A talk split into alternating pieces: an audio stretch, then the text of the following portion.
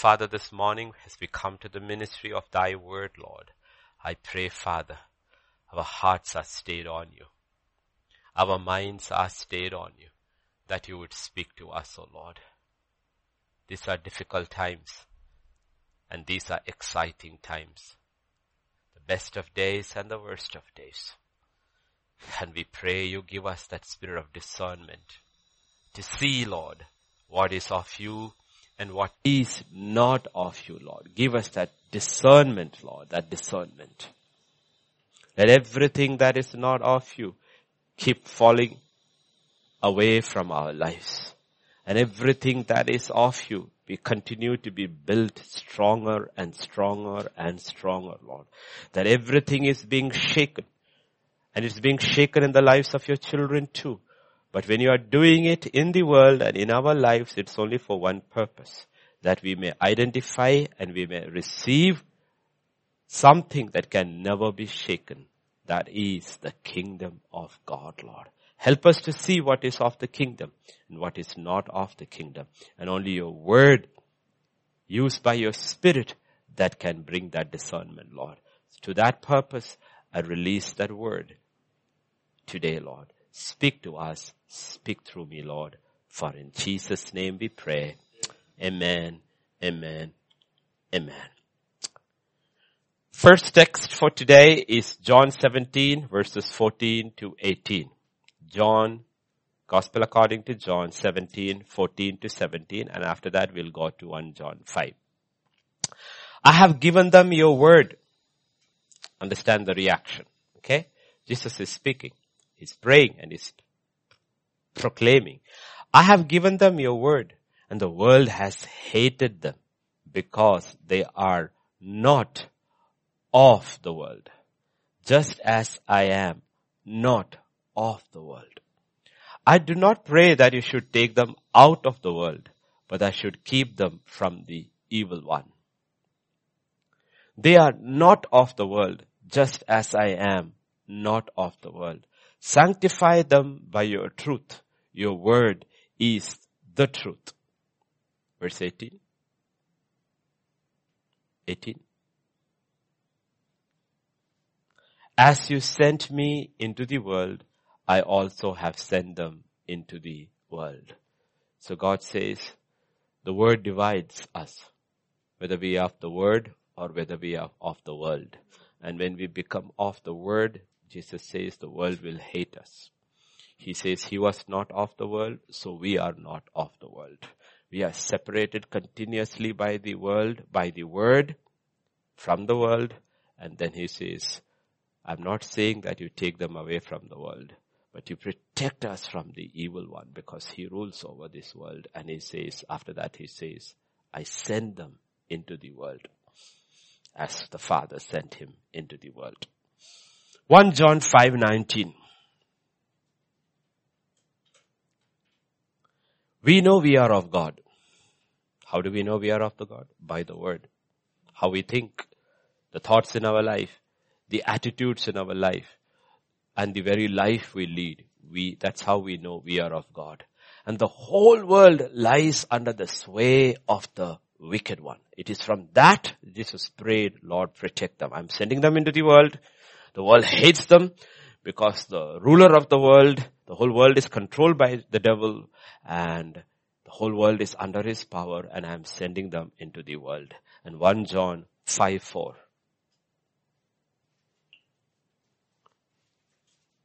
Whoever is born of God, whatever is born of God, overcomes the world. We have to, we are sent into the world for what purpose? To overcome the world. We are not sent into the world, then we don't have to overcome. Somebody who is not in the race does not win. But if you have joined the race, then you have, you either lose or win. So God has set us apart from the world, sanctified us by His word, sent us into the world, tells us the nature of the world. The whole world is under the sway of the evil one. And He says, Father, I'm telling you not to take them out of the world, but to protect them from the evil one.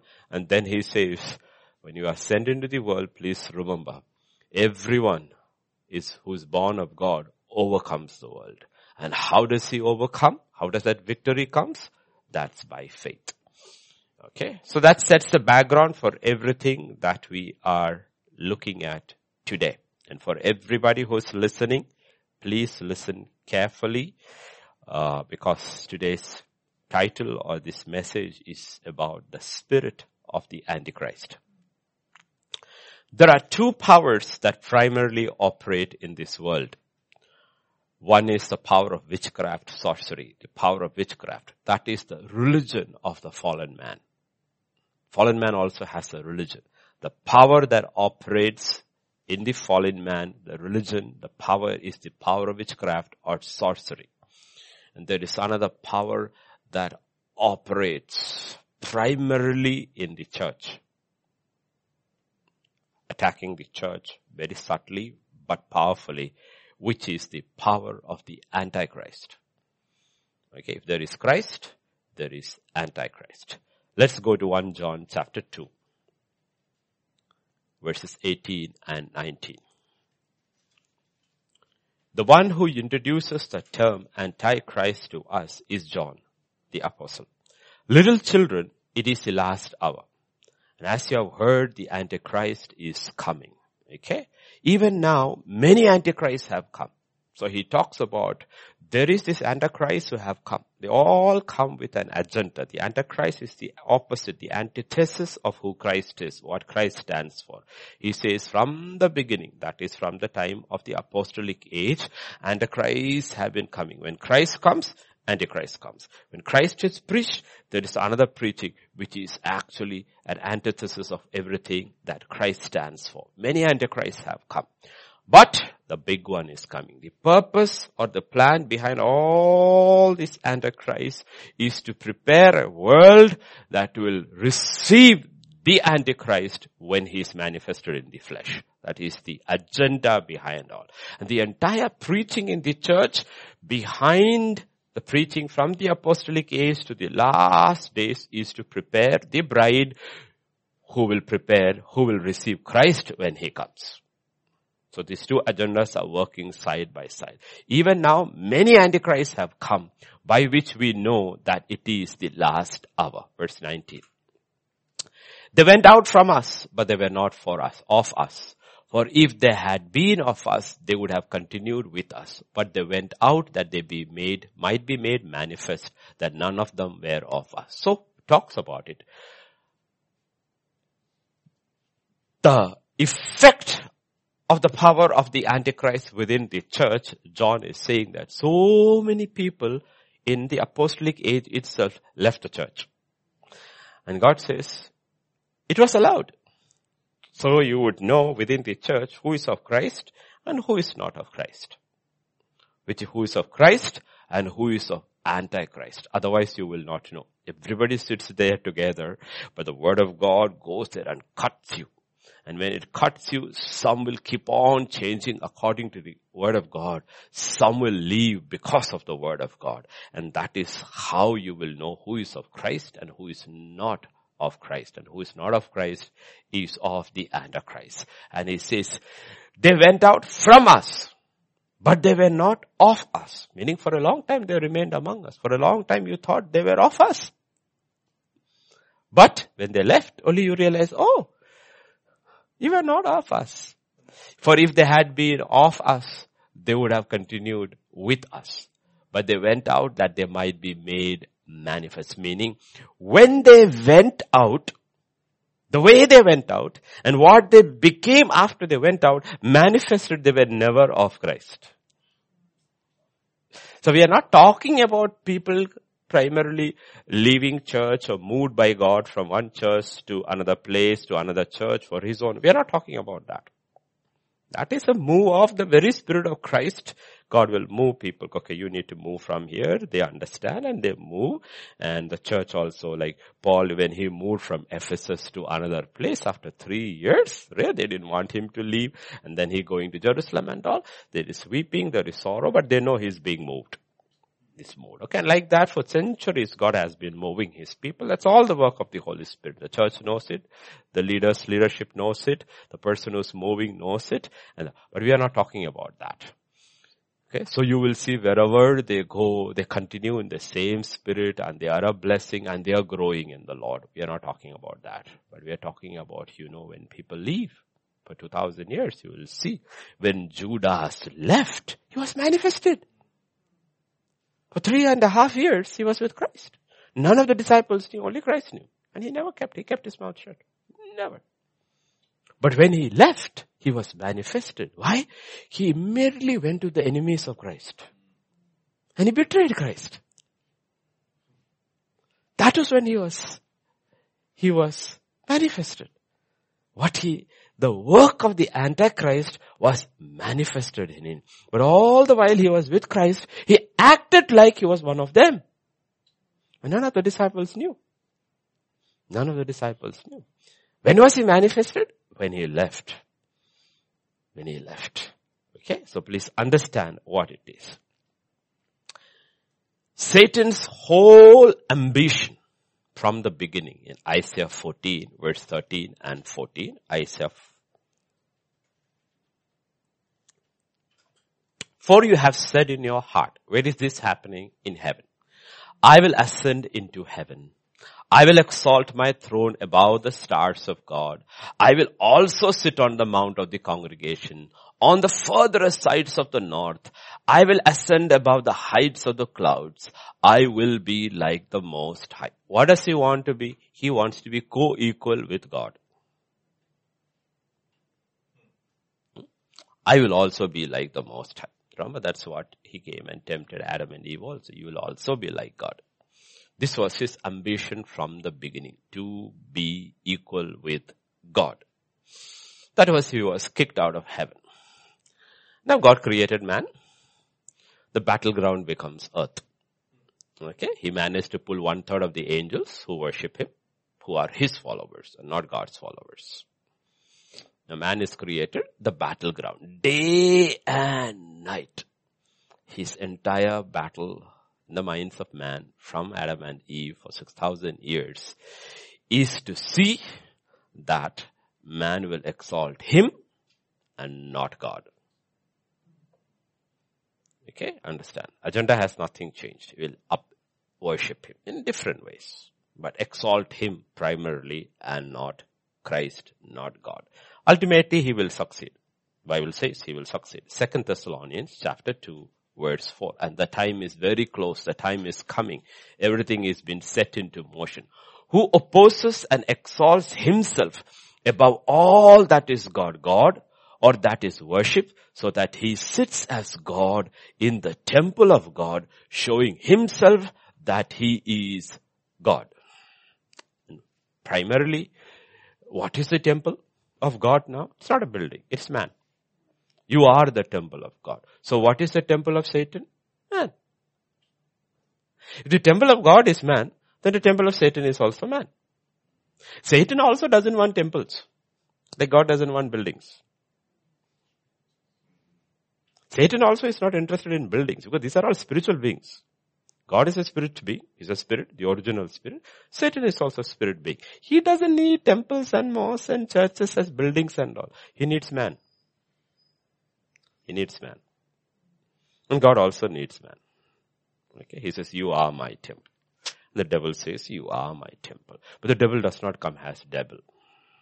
He will lift self up. Understand the entire preaching against self is because he will lift self up. When self is seated in the temple, Satan is worshipped. He has become God. When Christ is lifted, Christ is worshipped. This is very simple strategy of the devil and he succeeds every day, even with us. He succeeds. Every day our battle is with ourself or Christ. His intention is to replace God or Christ, who is a manifestation of God to man, in the hearts and the minds and then in the lives of men. Ultimately, when he is successful, when he knows, it is successful. You see, in a democracy, if somebody wants to succeed, what does he need? 51% of the votes. Primarily 50. More than 51, more and more and more and more and more powerful he becomes. More and more powerful he becomes. The more powerful. Because that's how it works. That's how it works. It's as simple as it works. COVID-19 and all is not the problem. If, like say in America, 80% of the polling says that people want restrictions to be removed, they will remove the restrictions. It's always got to do with numbers. Okay? Always got to do with numbers. You see, Satan thrives in democracy. thrives in democracy. And we don't realize we are very, very democratic in our outlook. When he has an entire set of people like that, ultimately he will manifest and the Antichrist. We do not know where the Antichrist is already there. The Antichrist is already there. We do not know. Could be there. If we are in the last minutes of the last hour, he could be there. He's just waiting to be manifested. The Antichrist will come. Because people will decide there is no need for the God as the Bible, the gospel preaches. And he will assert himself as the ruler of this world. The question is, but how can the world accept such a ruler?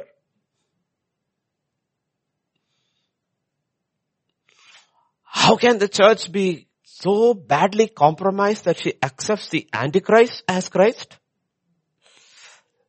But didn't it happen 2000 years ago? Where the crowd shouted, release Barabbas? Didn't they? Release Barabbas and crucify Christ? Didn't they? the prevailing spirit of Antichrist. Remember what John said. Many Antichrists have come. And Antichrist is coming. There is the spirit of the Antichrist in those who become part of the Antichrist. Let me explain to you. 1 Corinthians 2.12 when the Bible talks about the Spirit. Now we have received not the Spirit of the world. What is the Spirit of the world? The Spirit of the Antichrist. Different names, same person, same Spirit.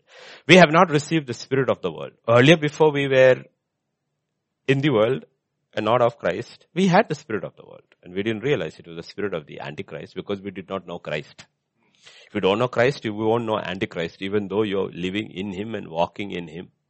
You don't know Him as Antichrist because you don't know Christ. We have not received the Spirit of the world, but the Spirit who is from God.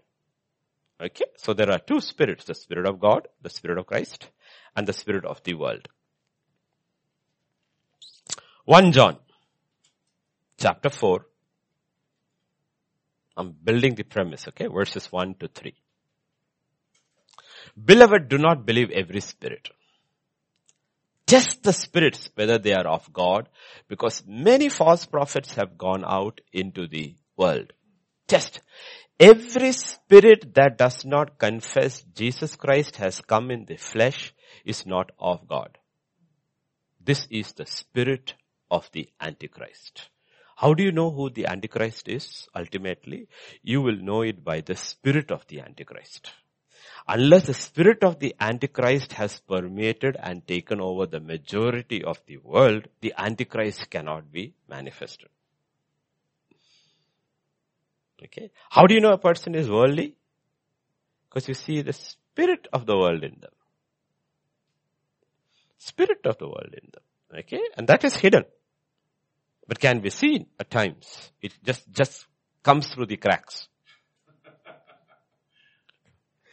No? How do I know you guys haven't slept in the night? Because I see the lighting behind the curtains. It's like, okay, they're still awake. Or maybe sleeping with the lights on. They're still awake. Right? It just comes through the cracks. But what if there are no windows? You don't see. That doesn't mean it is not there. Nobody saw that in Judas. Nobody saw. Only Jesus saw. Nobody saw. Okay. Jesus had that spirit of discernment, so he saw, he kept his mouth shut. He didn't speak about it at all. He just kept teaching. Okay. Every spirit that does not confess Jesus Christ has come in the flesh is not of God.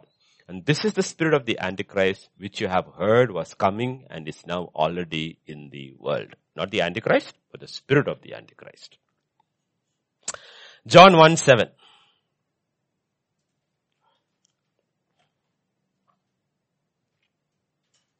Mm-mm.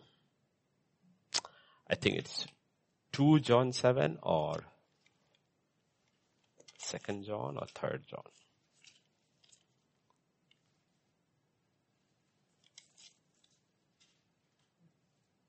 Yeah. Yeah. 2 John 7. Yeah.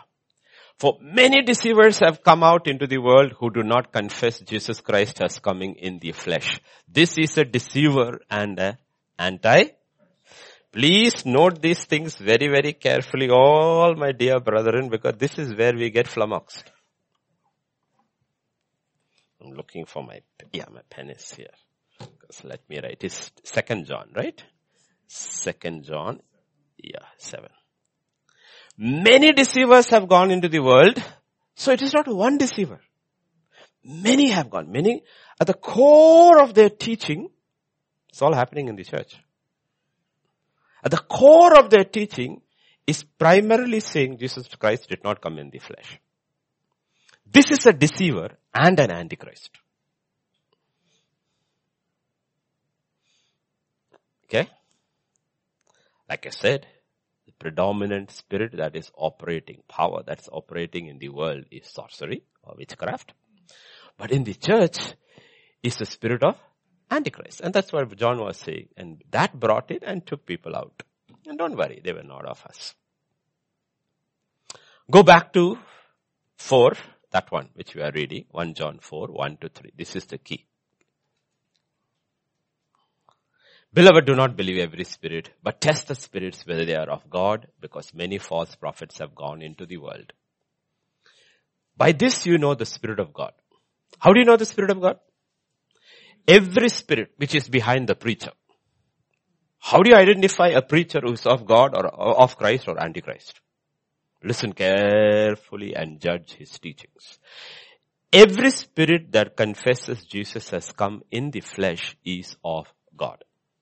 And every spirit that does not confess Jesus has come in the flesh is not of God.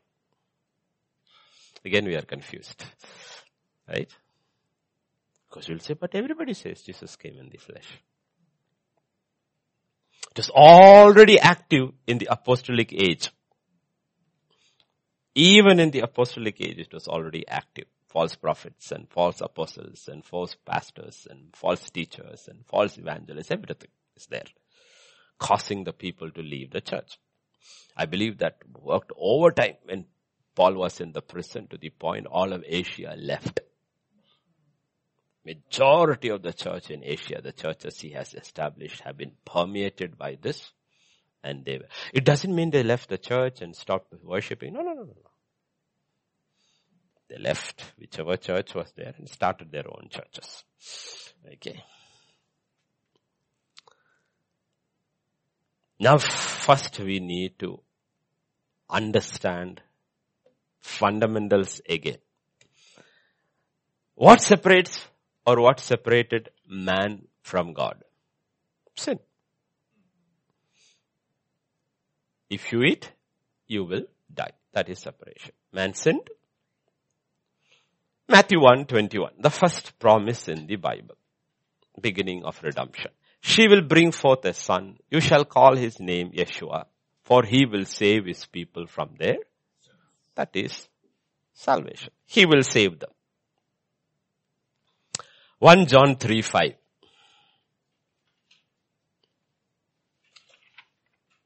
Listen carefully, okay? Don't miss it.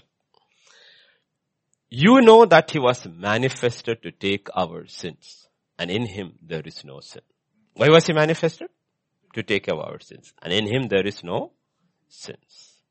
Okay? Carefully. Listen carefully. Don't even blink.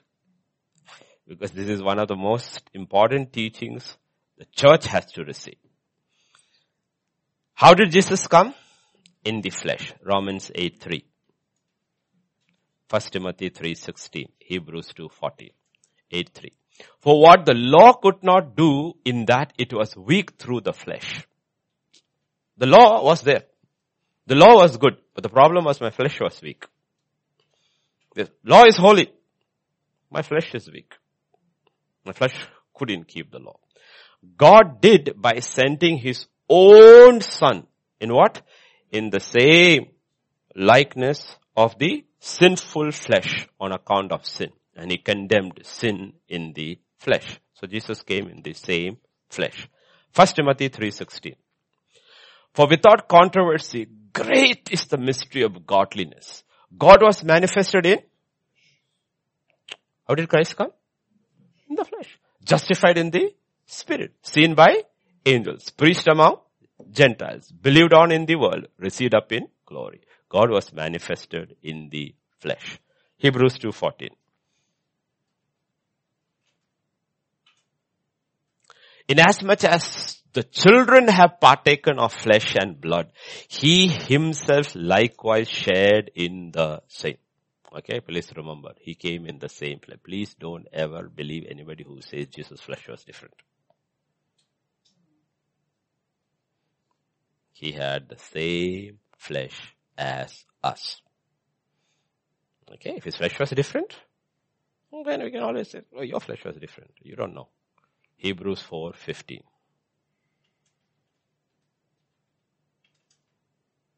For we do not have a high priest who cannot sympathize with our weakness, but that was all pointed, tempted as we are. How can he be tempted as we are? Because the flesh is the same. If his flesh was different, he cannot be tempted like we are. His temptation is different. No, his temptation was the same. So he came in the exact flesh which we, you and I carry. And he was tempted exactly, actually more than us, was tempted at all points as we are, and yet without sin. How did he manage that? Hebrews 5 7 onwards. Who in the days of his again flesh. When he had offered up prayers and supplications with vehement cries and tears to him who was able to save him from death and was heard because of his godly fear. What did he do during all the days of his flesh? He cried out every day to his father, said, Daddy, you know the nature of my flesh. I don't want to sin against you. I don't want to sin in anything, Lord. I'm being tempted every day, Lord. Help me to overcome temptation. And the father helped him every day. Every day. Helped him to die to the flesh and live to the father. That was his prayer life fundamental prayer life was primarily that. And 8 and 9. Though he was a son, he learned obedience by the things which he suffered. He suffered. The father also told him, this is what you need to do to overcome your flesh today. This is what you need to do to overcome your flesh. And he's suffering for the flesh. Anything that is spoken against the flesh is suffering for the flesh. And he suffered. We are only told about one point in his life where he fasted for 40 days. We don't know the rest of his life. Because each one's life is different. And each one has to hear from God what to do to mortify your flesh. And he did it. It was terrible suffering for the flesh. And having been perfected, how was he perfected? From the beginning till the end, he overcame flesh. Even on the cross. He became the author of eternal salvation to all who not just believe in him. Okay? Obey him. So God showed a way. So now the thesis that will save us from the spirit of the Antichrist. He came in the same flesh. He lived every day in the same flesh. He depended upon his father every day. So what was he manifesting? That he was poor in the spirit. Blessed. That's why he, he's pronouncing a blessing which he is experiencing every day in his life. What is that? Blessed is the poor in the spirit, for theirs is the kingdom of God. And that's how he lived every day. He was poor in the spirit every day. And through the spirit, he put to death the works of the flesh. Every day. Tempted at all points, but did not Temptation is not sin. Temptation is not sin. Temptation is sin. Jesus was the worst sinner because he was tempted at all points. I don't think I'm being tempted at all points because I don't know all points. He knows all points. So, we, because we all were sinners before we came to Christ, we begin not with the life of Christ, we begin with the death of Christ. He died on the cross. When he died on the cross, he became sin for us. He became the propitiation for sin. He became our atonement. So where does my life begin? My life begins at his death. At his death. And then moves into his resurrection. And then moves into his life he lived in the flesh on earth. What is the spirit of Christ? Antichrist? The spirit of Antichrist denies that, that one. That you cannot live that life. You cannot be perfected in this life. It denies that. It says God understands it is okay. It has permeated the entire church. The spirit of the Antichrist. It denies Jesus came in the flesh. That he actually overcame in the flesh and therefore you and I can overcome in the flesh. It denies that. Now you think about it, you will realize, really, that is true. The whole church believes that. The whole church believes that. Practically 99% of the church believes that. And anybody who preaches against that, they hate them. And they call them a heretic.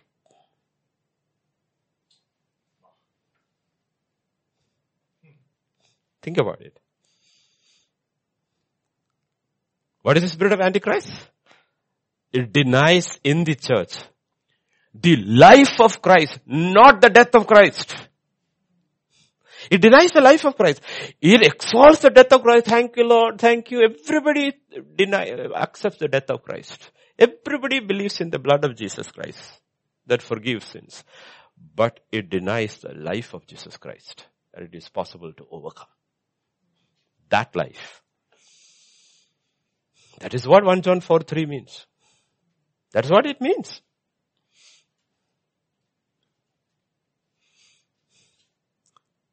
Every spirit that does not confess Jesus Christ has come in the flesh is not of God.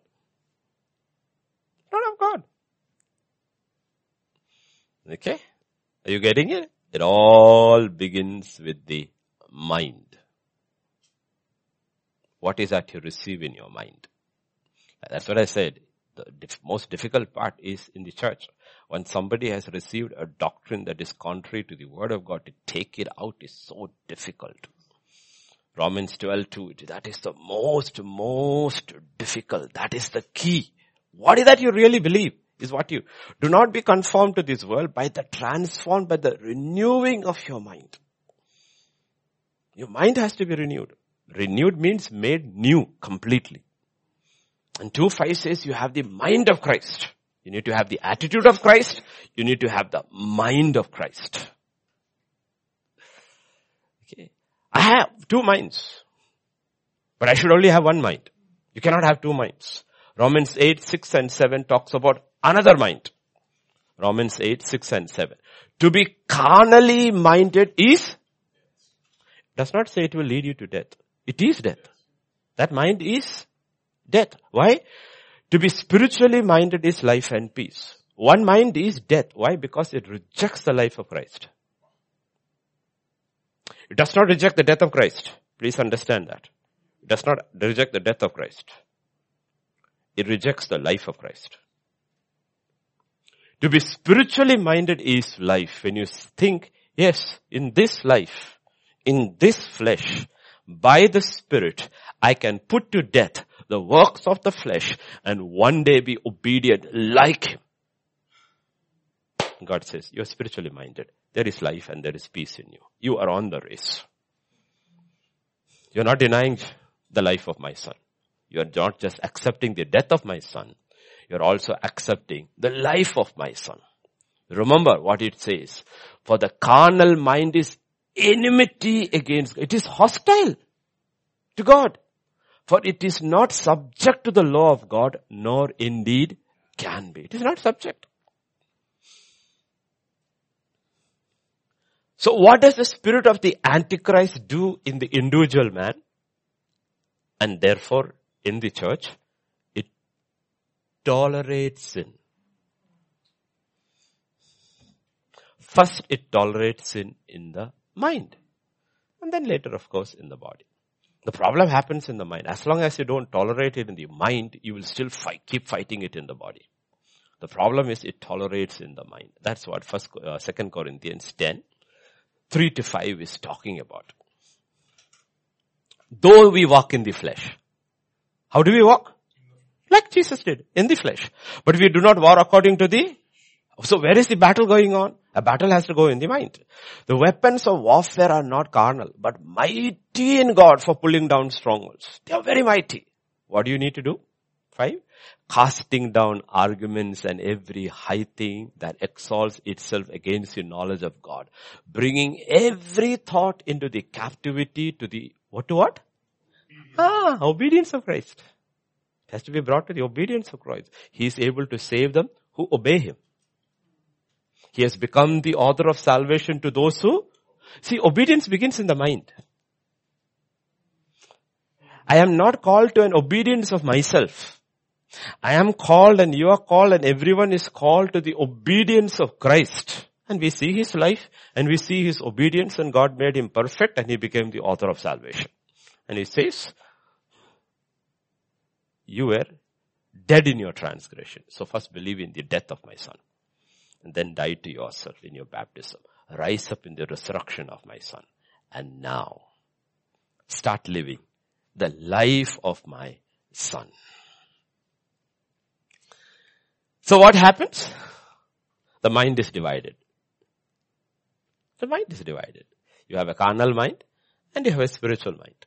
What happens when the mind is divided? You tolerate. You say, yeah, it's okay. Everybody falls. God understands.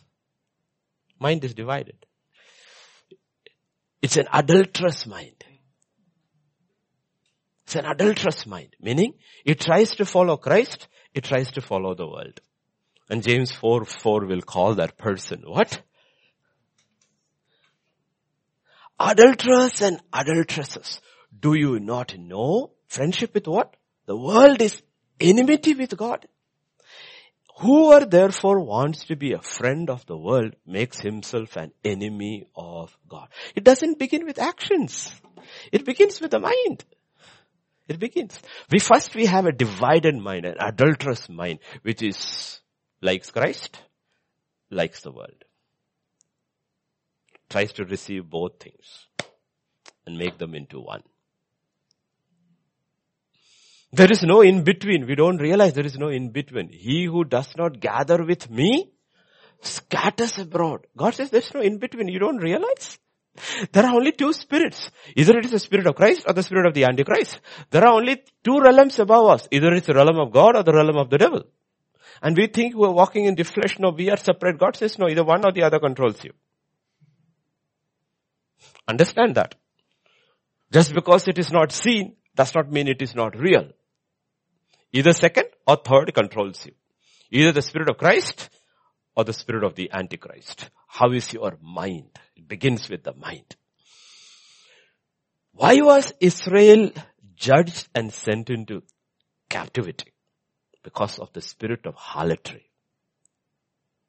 Yeah, they wanted Yahweh and other gods. That was the sin of Jeroboam. You realize everything good kings were able to do this one thing alone. I think the only one finally who did it was Josiah. Every, what is that? It's a spirit of compromise. God and Baal. God and Baal. They're not saying, no God. That they won't say. No church will say that. Just make a little accommodation. Just make accommodations, accommodations, accommodations. That's the spirit of Jeroboam. And every king, even the good ones, struggled with it. Saul struggled with it, fell under it. Solomon gave in to it, fell under it. David is the only one who says a man after my own heart. You will see that he may fall in sin. He has no spirit of antichrist in him. He will never worship another God. Never do that. And he says, that man, his heart is right, so I can restore him. You'll never see him build an altar to another God. No, you see the physical there to understand the spiritual here. David fell, but he could be restored and finish his race with a bang, according to God's word. Why? His heart was never divided. His mind was never, he fell in the flesh, but his mind was always whole.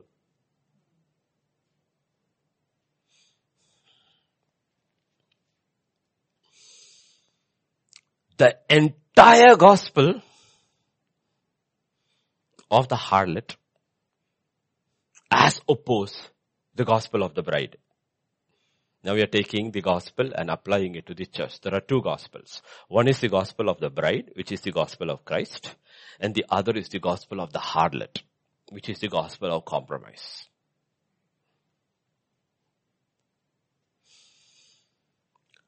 Ultimately, to us, the harlot is shown in Revelation 17, 3 to 5. The harlot is shown to us. So he carried me away in the spirit into the wilderness and I saw a woman sitting on a scarlet beast which was full of names of blasphemy having seven heads and ten horns. The woman was arrayed in purple and scarlet adorned with gold and precious stones and pearls having in her hand a golden cup full of abominations and the filthiness of her fornication. And on her forehead a name was written, Mystery Babylon the Great, the mother of harlots and of the abominations of the earth. We'll come to this later. So, there is ultimately a church that will arise, which will be the mother of harlots. And there will be another church that will arise, invisible, small, much, much smaller, which is called the bride of Christ. One is empowered by the Spirit of Christ. The other is empowered by the Spirit of Antichrist. But they are growing together. They look alike outwardly. The wheat and the tares. Okay? Wheat and the tares. Romans 8.29. Understand purpose. For whom he foreknew, he also predestined. What did he predestine us for? When? Now. Our problem is over then, no? No. That is, that is the life we follow. Yeah, I will be confirmed when everybody dies, they will, God says no. You are accepting the death of my son and rejecting his life. Get on the race. Get on the road. Get on the road. I want you to be conformed to the image of my son. When? Now. Daily. Daily. It's a battle. It's a battle. But more and more and more and more and more. The life of Christ is increasing. Your self life is dying, dying, dying, dying. You are being conformed to the image of his son. When? Now. So that he is the firstborn among many brethren we become the brethren of Jesus Christ by, because of the image. Because of the image. Let me explain it further. First Peter chapter 4. Verse 1 and 2. Therefore since Christ suffered for us in the flesh, arm yourself also with the same mind. So where did he win first? In the mind. The mind. He suffered for us in the, where did he suffer? In his flesh. Our own kind of flesh he came and he suffered in the flesh. And he showed us how you need to win. Arm yourself with the same kind of his thinking. For he who has suffered in the flesh has ceased from like he did. He never sinned. Never did. He says, I'm not saying you will one day become like that, but you, you should be becoming like that ceasing, ceasing, ceasing, ceasing, ceasing, ceasing, ceasing, ceasing, ceasing. He said, you are being conformed to the image of my son. Do not let anybody, anybody teach you otherwise. If he teaches you otherwise, he is denying Christ Jesus came in the flesh. That's the spirit of the Antichrist. which actually very subtly, nicely tells you, in other words, you cannot be conformed to the image of his son in this life. It's not possible. Be careful. And if you look, that is the teaching. That he no longer should live the rest of his time in the flesh for the lust of men, that's the lust of flesh, but for the will of God. You understand how subtle the teaching is? How subtle the teaching is. So you need to under, only that's why we began all with these three realms, right? The realm of God, the realm of devil, and the realm of man. Two are spiritual, one is physical. And this is impressing upon man. So ultimately, that too is spiritual, this is physical. Like, no? Nobody can see it, but inside us, every inch of us is filled with air. The blood is actually taking oxygen into every cell it is taking. Okay, so the spiritual, whether you see it or not, I can't see the oxygen in my cells. Truly, neither can you. I don't think you can see it even under electron microscope. But it's a reality. So there is, in other words, there is this spirit. Air is breath is spirit in us. So there are these two spirits. So when a man dies, what is it? No breath. He's dead, right? So primarily what, what do you understand from this? There is a spirit in me, which is my life, which is being manifested. Now comes the difficult part. The unpleasant part on earth, every man, woman, child is manifesting two things. Either he's manifesting Christ in the flesh or he's manifesting Satan in the flesh. And there is no third manifestation. There's no third manifestation. You are either manifesting Christ in the flesh or you're manifesting the Antichrist in the flesh. Either God gets the glory or the devil gets his worship. And he's fine with you exalting yourself. He says, fine, I am manifesting in you.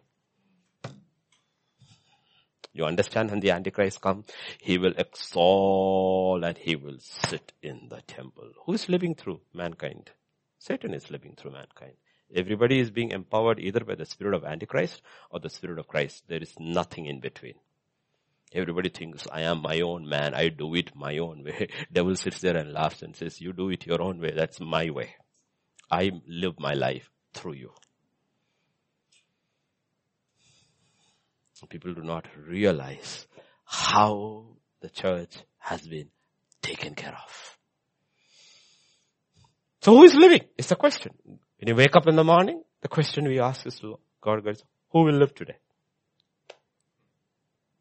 You or me? Lord, can I live? God says, you can live, but you know who will live through you. If I'm not living through you, He lives through you. It's your choice. I set you before life and death. Choose. I am your life. If I am not your life, he is your life. 1 Peter chapter 2, 18 to 23. As soon as you show this, the spirit of Antichrist. Uh oh. Yeah. Okay. Servants, be submissive to your masters with all fear. Not only the good and the gentle, but also to the harsh immediately question comes, how can I be submissive to the harsh? Answer, the life of Christ. Life of Christ is submissive to the harsh. For this is commendable. If because of conscience towards God, one endures grief, suffering, wrongfully. That's the life of Christ. Verse 20. For what credit is it if when you are beaten for your faults, you take it patiently? But when you do good and suffer, if you take it patiently, this is commendable before God. For to this you were called, because Christ also suffered for us, leaving us an example that you should follow his steps. This is every situation in your life. How you react will show who's living. Who's living. Verse 22 who committed no sin, nor was deceit found in his mouth. Who when he was reviled did not revile in return. When he suffered, he did not threaten. Okay. Do you remember the two three thieves on both sides of Jesus Christ? You know how they were reviling? Both sides of Jesus Christ, the life of Satan was being manifested. Curses from both sides. And he stood in the middle and the life of God was being manifested. He was blessing. When he was being, he was the one who was being reviled. Nobody was reviling them. He was the one who was being reviled. But when he was being reviled, he's blessing. And these two guys of the life of Christ is being, mani- Satan is being manifested even on the cross. And then one fellow ceases. And he turns to Christ. He did not, when he suffered, he did not threaten. See the life of Christ? Now if you were to show this to people, or even to pastors, or to the church, immediately the spirit of Antichrist will be manifested. And they will say, it's not possible in this life. You cannot live like that. But if it is not possible, because they will say, oh, but that was Christ. What are you denying? He came in the flesh. Everything you point to Jesus' life and what he did, you see, you see he did it, they will say, that's not possible. Because he did it does not mean I can do it. What are they actually denying? He did not come in the flesh. Do you understand? Because when we think that Jesus did not come in the flesh, we think uh, we are talking about Muslims who denies he is the son of God and all that. That is not what it means. That is a different spirit operating outside the church. We are talking about what it really means, what is operating in the church, inside the church. Anything that you show in scripture, what it is possible through the spirit, they will come up and say that's not what it means. And the apostles were greatly always concerned about this deception. Why do you think these apostles like Paul and all would say day and night with tears? What were they teaching? You know this life is a very narrow path. You have to understand what is the life of Jesus Christ and live that life is possible. Live that life and the wolves will come, pull you onto this side or to that side and take you away from the life of the spirit. Look at Galatians chapter 3, 1 to 3. Oh foolish Galatians, who has bewitched you? Sorcery. Antichrist spirit that should not obey the truth before whose eyes Christ was clearly portrayed among you as crucified. This only I want to learn from you. Did you receive the Spirit by the works of the law or by the hearing of your faith? He says, look at that. How did you begin? Christ, death of Christ. Now, what are you doing now? Are you so foolish having begun in the Spirit? Are you now being made? Underline that word perfect. See, the devil realized with the Galatian church, you cannot take the doctrine of perfection. They understood it. Only thing, he put them into the flesh. Try to be perfect in the flesh. So perfection, he realized this church cannot be. Paul has taught them well. Perfection is the goal in this life. You cannot take it away. These people have got it. Perfection is the goal. You cannot tell them, no, no, you can never be conformed to the image of Jesus Christ in life. You cannot teach them that. They already know it is possible. So he subtly changed it and said, you can do it by your flesh by the works of the law. Flip them over to the other side. One way or other. Either he will flip you over to the into the works of the flesh, of the law, or flip you over to the world and say God understands it is okay. You can mix the world and Christ. Christ has no issues with it. God understands. After all, we are in the world. But God says you are not of the world.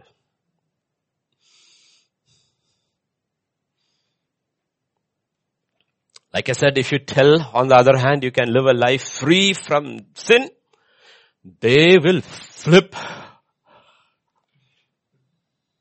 Please don't flip before your TVs. 1 John chapter 3, 8 to 10. He who sins is of the devil.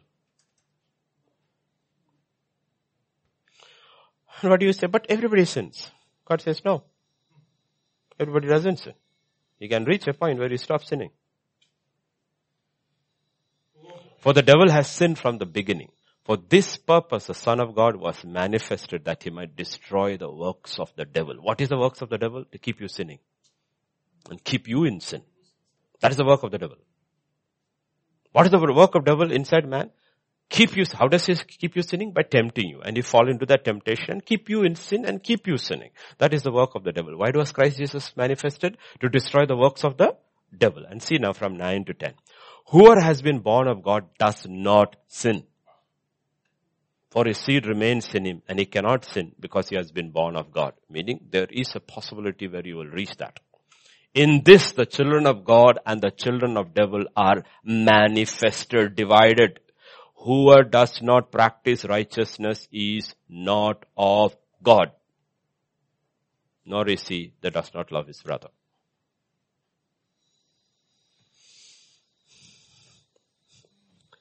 What is the opposite of practice of righteousness? Practice of unrighteousness. What is sin? He says, he says, don't get fooled. Don't get fooled. That's why first I say, first and above all in your mind, you need to have the right goal. What is possible in Christ? When Paul says all things are possible in Christ, I can do all things in Christ. Don't look at ministry. Look inward into life and says, yes, I can die to myself through the Spirit and allow Christ to reign. So every church, any church, any individual needs to have a, have a goal.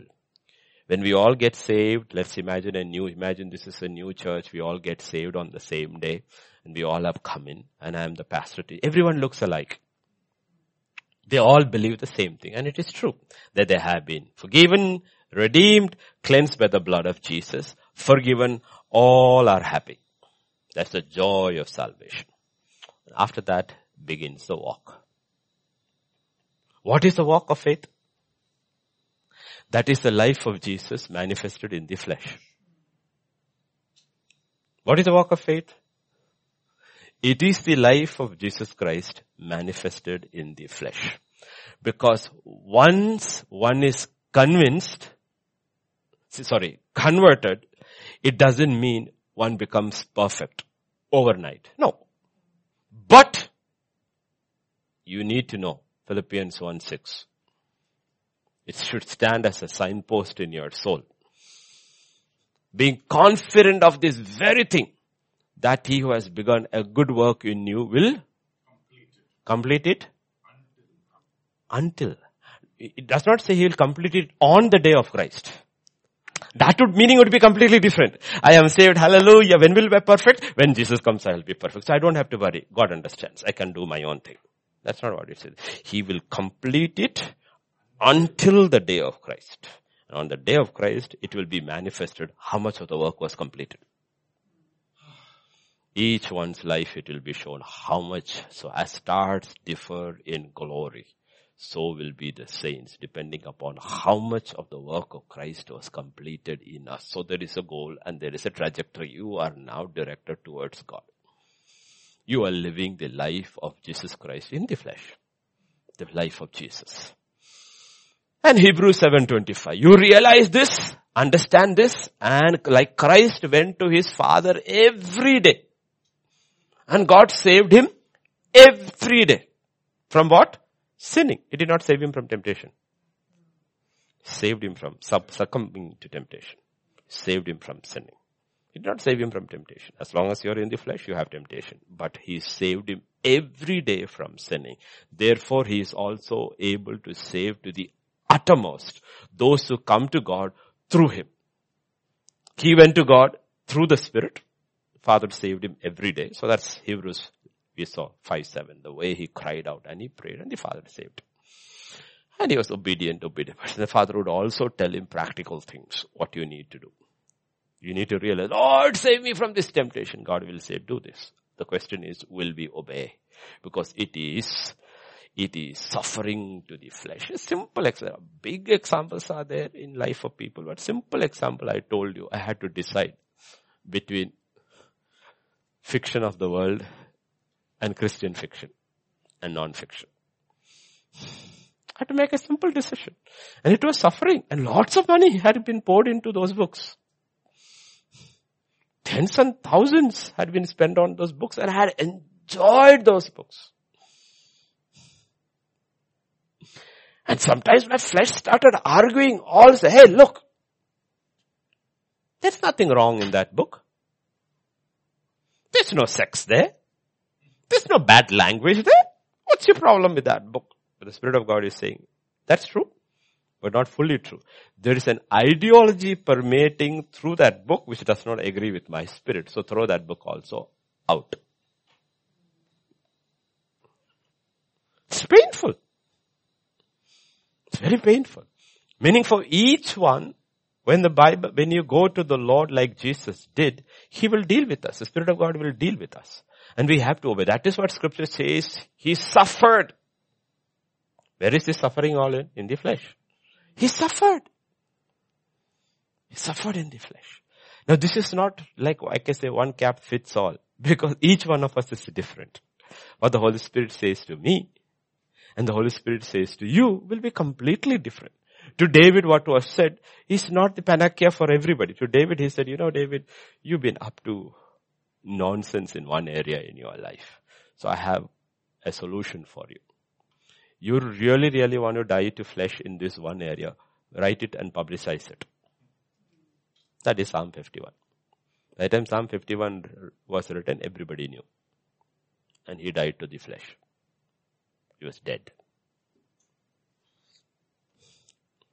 In his case, that was what was told. Even King Saul could have gone that way, stood before the people and said, I goofed up. I goofed up. I'm so sorry. Please don't think about me. This is who I am. I goofed up. And bring Agag, bring, kill it, Lord have mercy on me. He says, you know, said, he told uh, Samuel, shh, hide me from the people. He's not willing to die to this self. See, dying to the self is a very painful thing. Very, very painful thing. We think it is easy. It is only easy in the spirit. People would rather give up everything else than give up self. That's why two things are mentioned over there. What is that? One, practice righteousness and two, love your brother. You can practice righteousness without loving your brother. You know that right? Can practice right? God says still it doesn't work. That is what you read First Corinthians chapter 13, the first three verses. What all you can do. Though I speak with the tongues of men and of angels. So for all people who deny tongues, there is something called tongues of angels. Angels have an angelic tongue.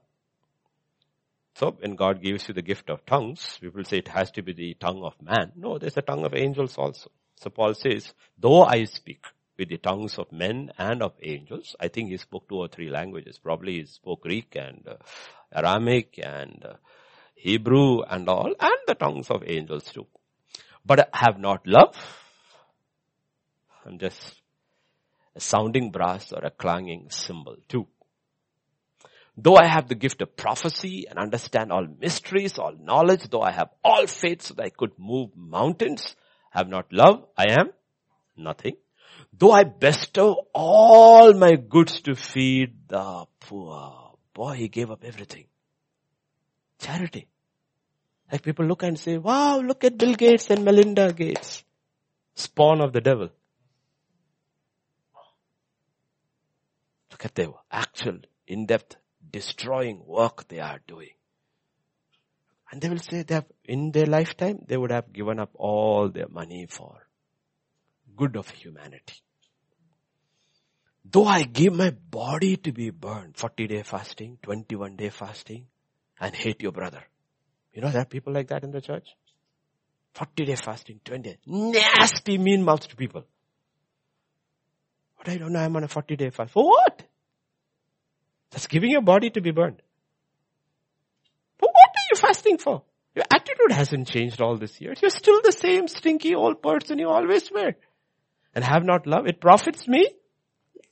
Two things the Bible is talking about. Practicing righteousness and understand your deep inside your spirit, everything is motivated by the love of God. Love of God. And you see that even on the cross. You see the, you see the doctrine of the devil, spirit of Antichrist, that it's okay. You don't have to love your brother. That does every, you can't love everybody. God understands. I understand. You don't have to love everybody. I understand. No, God says no. That's not what I said. I said you don't have to love with everybody. but you need to love everybody. You need to pray for your enemies. You need to bless your enemies. The opportunity comes, you need to bless your enemies. See, they say that's not possible.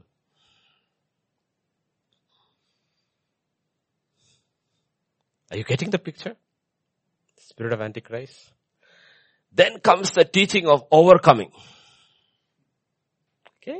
All have got saved. They're all in the church and the teaching of overcoming comes and then you read the Bible in the book of Revelation, you realize everything is promised only to the overcomer.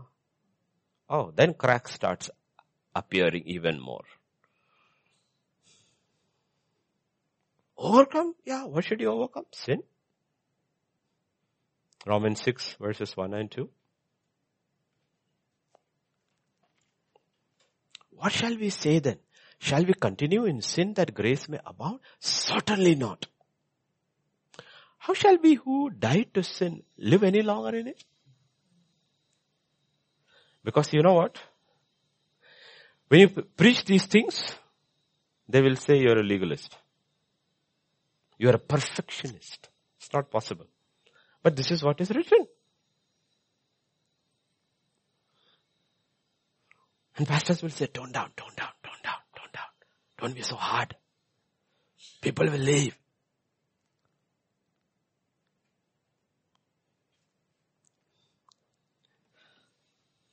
Turn to Romans chapter 7. Yeah, we are in 6, right? Let's go to 7.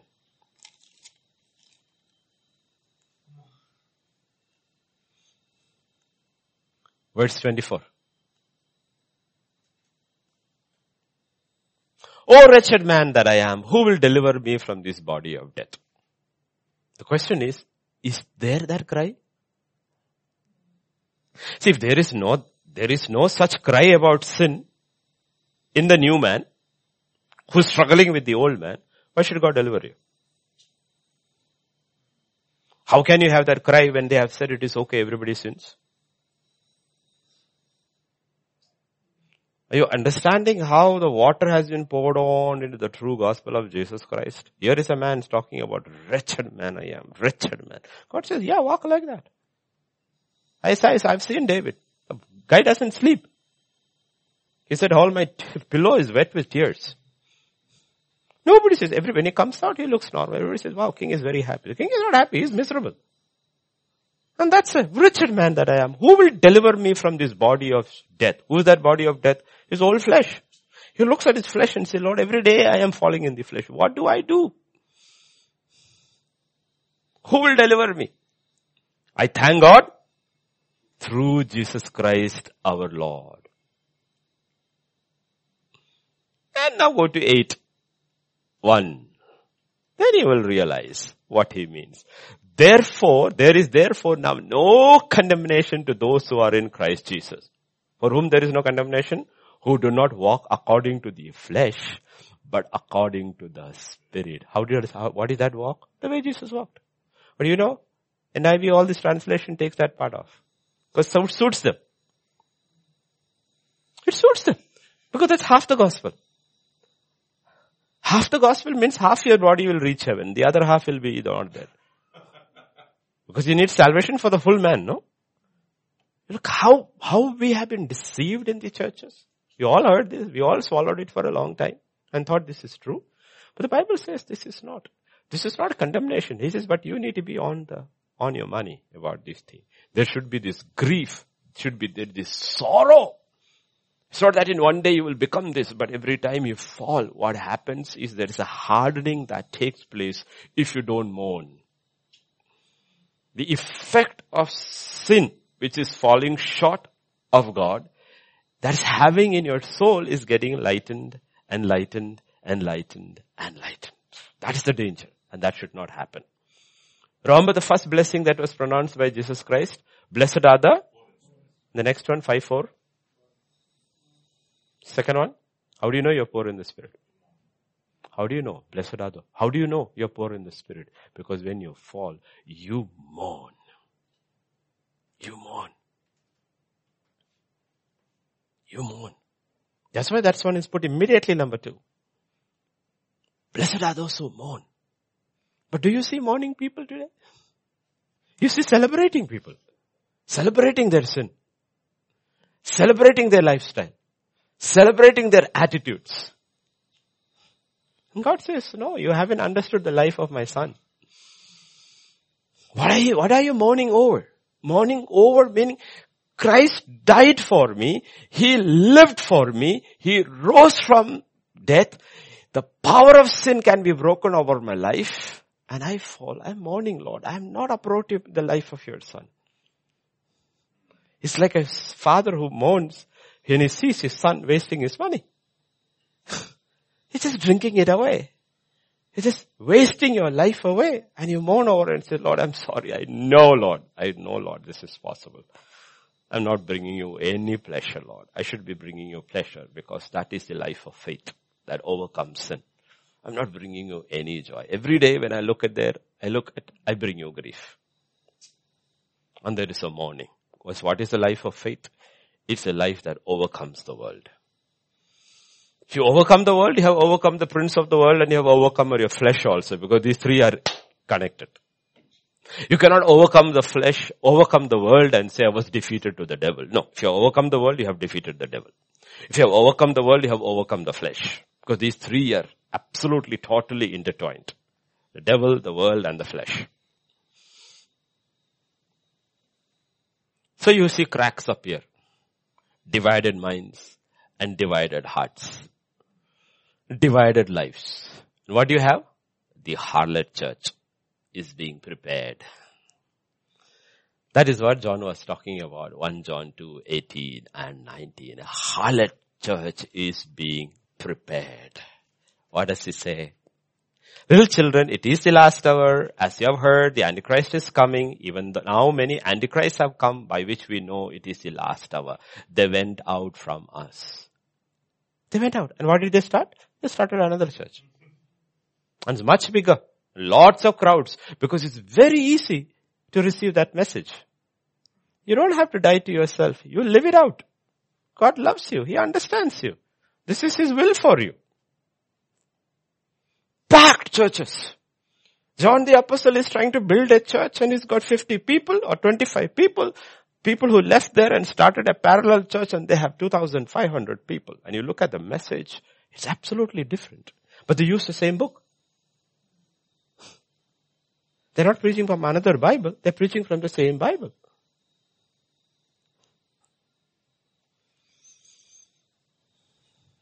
Are we getting it?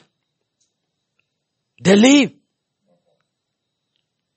Now it is very easy to leave because everybody is incognito. you are only watching online. That doesn't mean you belong to anything or anybody. Only God knows. And they start these churches, and if you look at the nature of these churches, they are very democratic. Even if there is only one pastor, senior pastor, it's very democratic, meaning at the end of the church service there is a peep note given. You can write your preferences. We will change accordingly. They call it people friendly. So democratic does not mean you have an entire set of people, elected members who make decisions. That is democratic. And there is this one pastor. So that is, no, there are many churches run by one pastors with a few elders, but it's very democratic. It is run according to the wishes of the people. How long do you want the service? What kind of songs do you want? Should, how do you think I can improve on my message? Real things that have been happening for years. Very democratic. What is that church in the Bible? Church of Laodicea. The will of the people. The will of the people. Do you know that's how churches are run? The will of the people and not the will of God?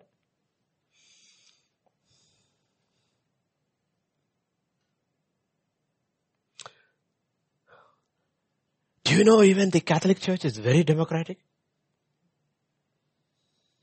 Very democratic. Do you know that? Even the Pope is elected by two thirds of the cardinals. Yeah, that's where they wait for the white smoke. White smoke comes, new Pope has been elected. That means two thirds, till then they will keep on voting until two thirds of the collegium of cardinals were eligible to vote, until two thirds of them agree on one. How democratic setup it is.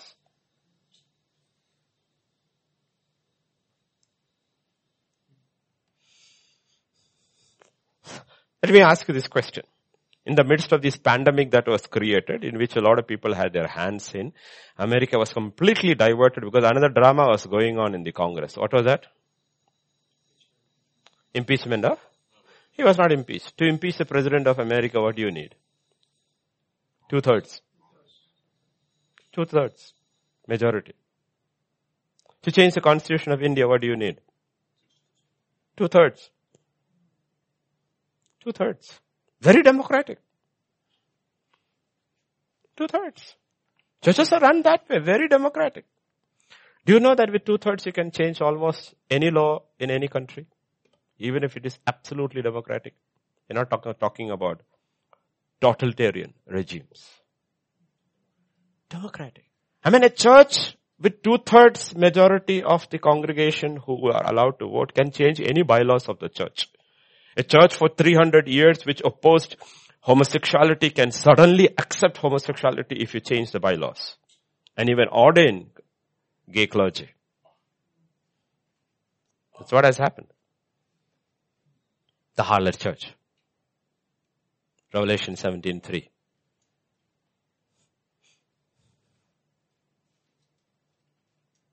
He carried me away in the spirit into the wilderness and I saw a woman sitting where is this woman? She's sitting on a scarlet beast. She's sitting on a beast, meaning she and the world has become one. The world is carrying her. Ideas are the same. Spirit is the same. This church is sitting on the beast. This church is not seated with Christ. This church is seated with the beast. Wow, how interesting, right? Revelation 13, 18. This is the harlot and her daughters. Here is wisdom. Let him who has understanding calculate the number of the beast, for it is a number of a, it's a number of a, it's a man's number. God says it's not a difficult thing. You can count the number. What is the number? What's the number? That's two thirds to change any law. What is 666? If tomorrow two thirds of the parliament of India decides India becomes a Hindu nation, If tomorrow two thirds of the Congress and the two thirds of the Senate decides anything can be changed there. Christianity can be banned. Constitution can be amended. And when the Antichrist comes, what did Daniel say? He will change the laws. How does the law change? Using man. What's the number of that man? Two thirds. Now how do churches function? Two thirds. The bylaws of all the churches have been changed to align it with serve the world. That's what the split is occurring everywhere. You know what? All these people who talk within the church and all, you know, the basic spirit that moves them is the spirit of the Antichrist. We want to be more democratic. Forgetting that we are in a kingdom. And we uphold the word of God and says we will not turn to the left or to the right. I'm sorry. This is the way it is. Yet we love through it all. You know the spirit that motivates people? Activates. They all become fighting for a cause. What cause? Whose cause?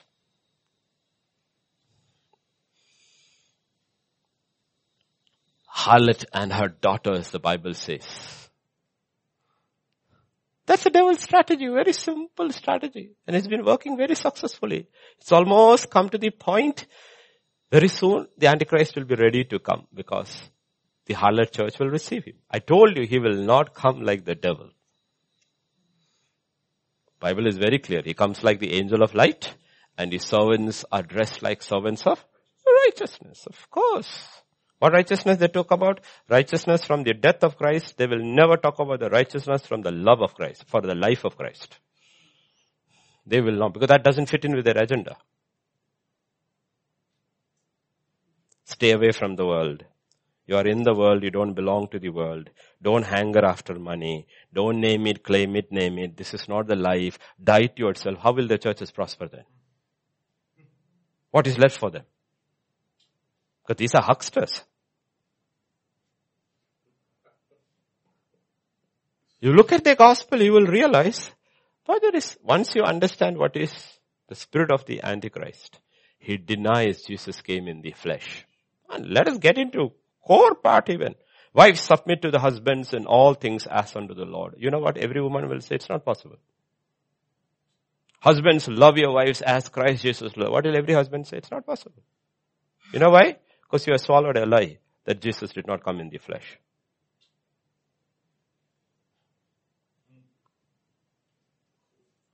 Children, obey your parents as unto the Lord. Oh, it's not possible. Today's children are not. Who told you? Who told you? You know why? Because we believed a lie. We believed in the death of Jesus Christ. We don't believe He came in the flesh.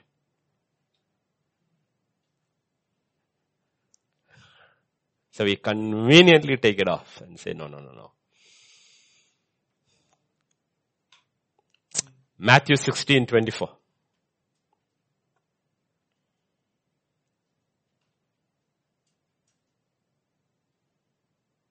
And Jesus said to his disciples, if anyone decides to come after him, let him deny himself. Take up his cross. You have denied yourself. You picked your cross and died to yourself. Then how do you follow him? What is left? See, if he's left it at that, it still like, sounds like a mystery. But he said, follow me. So who is following him? Yes, the life of Christ is now following him.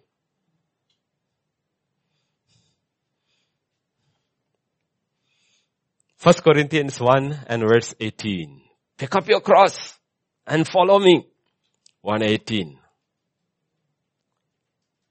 For the message of the cross is foolishness to those who are perishing, but to us who are being saved.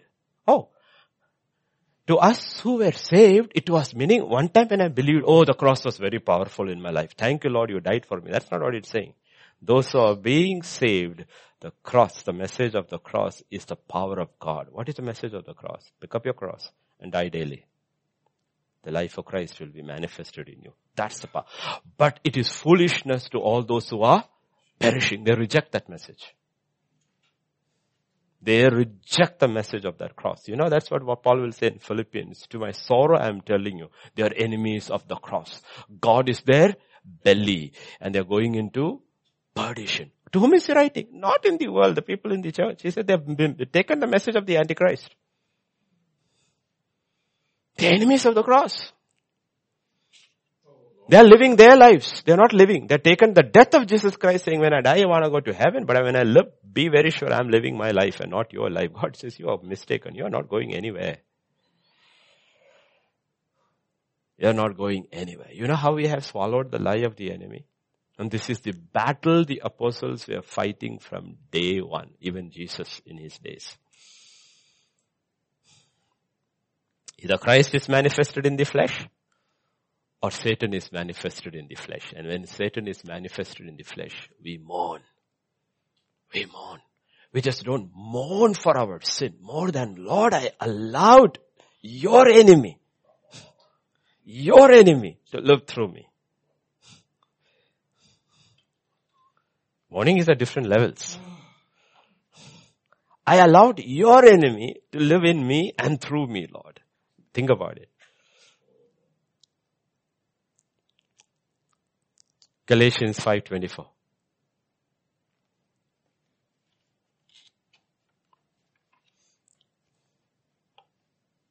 Those who are Christ, what have they done? They have crucified the flesh with its passions and its desires. That's why he said, pick up your cross daily. He says, every day you have this choice. Die to self, let I live. Or you live and Satan lives through you and I am absent. 614.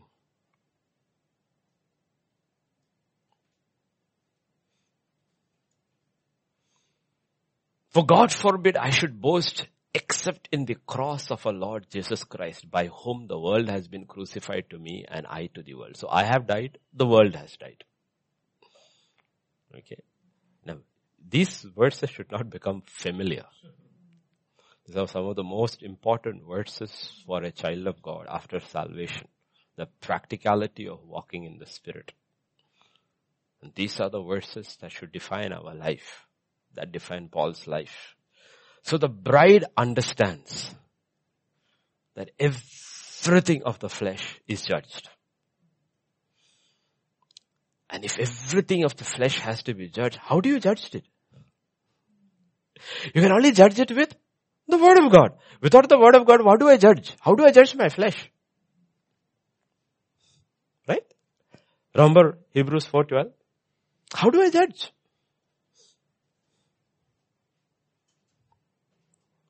The word of God is living and powerful, sharper than any two-edged or piercing even to the division of the soul and the, it, it, it can be like, like I say, like I said, sometimes the division of the soul and this, it can come from here from the soul. This is the soul, this is the spirit. It is coming from here, meaning it is so close to the spirit and yet is not of the spirit. Okay. You know the altar of incense in the holy place? It was, it was very close to the, yet it was not the act of God. It was the act of man. It was the prayers of man and not the prayer of Christ. It was so close. It was so close. It can be so, meaning as you grow in the Lord, he will start showing you and it be something which you did always and was so good and so effective. He will say, okay, I tolerated it for a long time because you were not ready yet to know the division. Now that you know your division, stop it. Stop it. That's not the life of my son. That's still your life. That's still your life. I'm talking about growing in the Lord. Still your life, not my life. Are you getting it? So, the bride is always hungry for the word. Keen for the word because she knows it's only through the word she'll be able to identify because now you are overcoming sin, overcoming sin, overcoming sin, overcoming sin, but you still know every day when you wake up the flesh is alive. Now what happens? The good flesh rises because the flesh also has good and evil. Now the flesh will not deceive you with evil. It will deceive you with good. So you need even more discernment now because it is easy to discern evil. It's easy. Meaning you walked in the good will of God. That is easy, bad, good. Then pleasing, pleasing, displeasing. Now it is perfect. It is perfect. And Jesus was made perfect. Please remember, he was made perfect by his obedience. And when he had to be made perfect, it was going to be on the cross and his flesh hated that most. That is why his greatest struggle was with perfection. Not with the good will of God or the pleasing will of God. His greatest struggle was the perfect will of God. Where was he actually technically made perfect to the will of God? For this purpose I have come. That was, what was the perfect will of God? That he should die.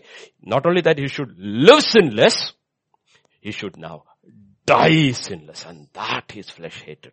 The flesh was okay so far. Okay, you are living sinless. Fine, fine. I can tolerate that. What do you mean to that? You're going to die? A man who lives sinless should live forever. He should not die. Right? But that was not. He had to become sinful man and his flesh was fighting it. The good in his flesh was fighting it. And he was sweating blood. His biggest struggle to the point he, the son of God who came in the flesh, asked his father three times. Okay cutting. Why I'm putting all the looks like impossible. Nothing that word of God writes is impossible is so that we don't get complacent about our walk with God. So the bride is always truly, truly hungry for the word. Why? Hebrews 5.13.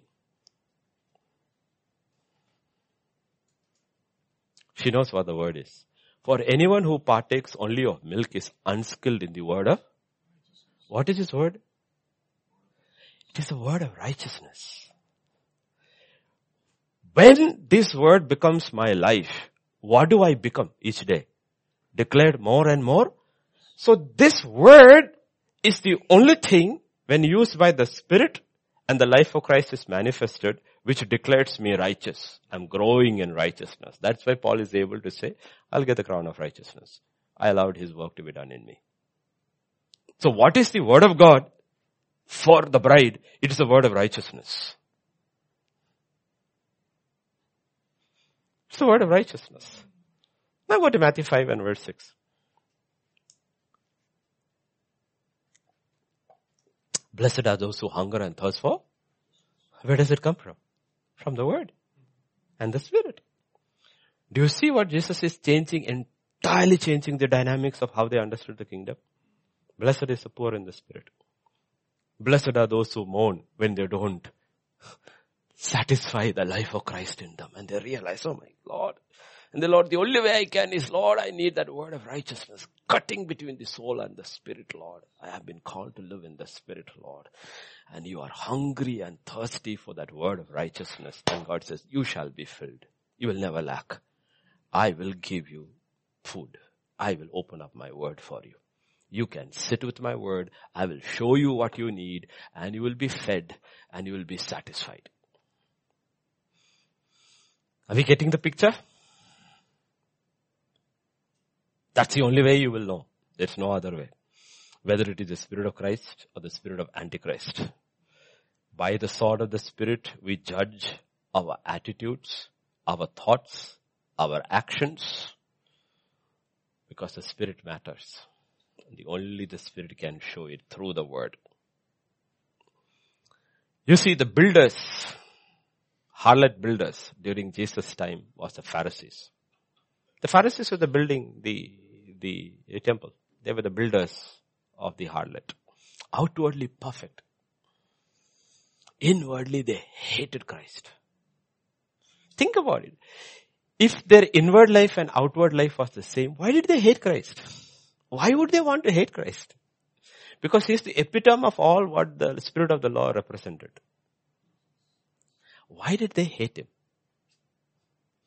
If they hated him so much, what were they building? That is why the temple was completely destroyed and burned to the ground, unlike the other temples. Unlike the other temple, something and all was remaining. This one, every stone was removed. Why? Because this was built by them. It was a symbol of harlotry. And you know what they loved? They loved money. They loved reputation. They loved sitting at those big, big, high, high places. They loved being greeted, reverend on the street. They loved all these things.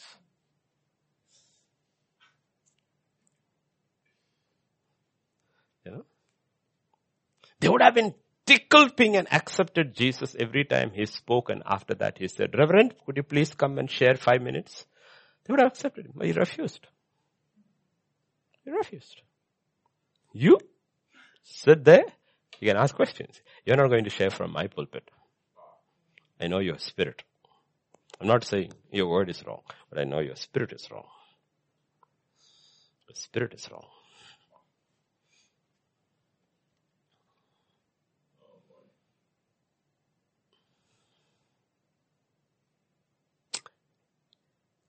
The bride understands. Galatians 5, 16 and 17.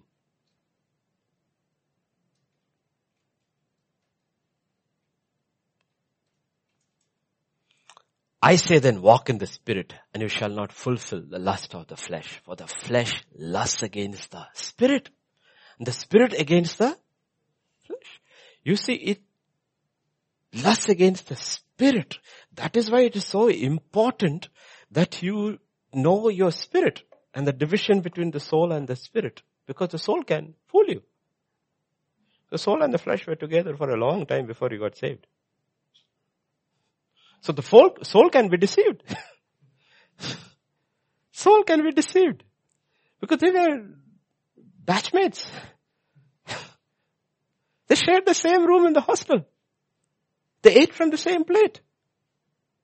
And then the spirit came. And now the problem is, you have to know the division. And the flesh hates this. The flesh hates the spirit.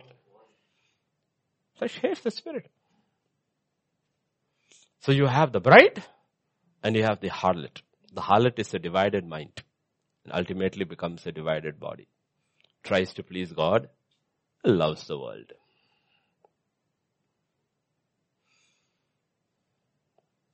The harlot is developing and developing and growing and growing and developing and when it comes to its fullness, the Antichrist will come. And she will welcome him. Talia, Talia, Talia. But he doesn't come as Antichrist. He comes as Christ. And he speaks the gospel of peace. And the gospel of safety. The gospel of prosperity. The gospel of forgiveness of sins without obedience. You see, they don't take away anything from the word. They just omit it in their preaching.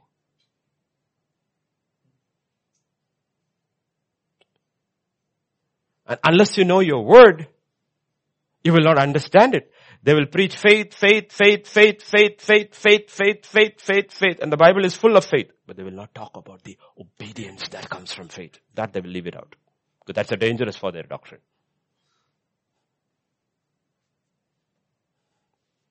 They will talk about grace, grace, grace, grace, grace, radical grace, grace, grace that forgives sins. And they will not talk about grace that overcomes sins. But that doesn't suit them.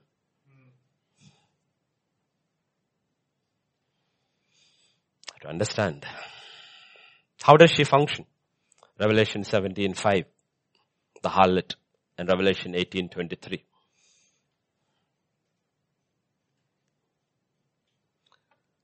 On her head, a name was written, Mystery Babylon, the great, the great, the mother of harlots and of the abominations of the earth. Okay. Can I go to KJV there? This is 17, yeah.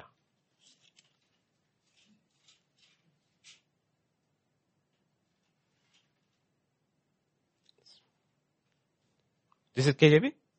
Upon her forehead was a name written, Mystery, Babylon the Great, the mother of harlots and the abominations. Who is she? She's a mother of? And what is her abomination? Her abomination is adultery. Right? That's her abomination. She makes the world to come into the church. Revelation 18, 23.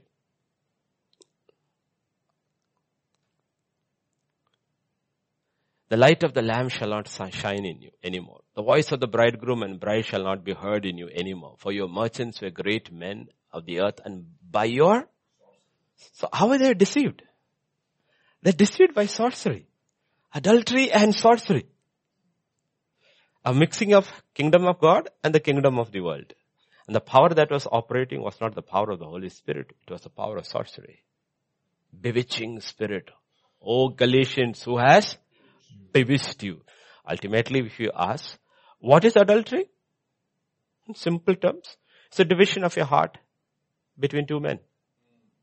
If you are a wife, a married woman, what is adultery? A division of your heart with two men. So like I said, the harlot church is built on compromise. A mixing of heavenly things with earthly things. Let's uh, go to verse 4 of 17.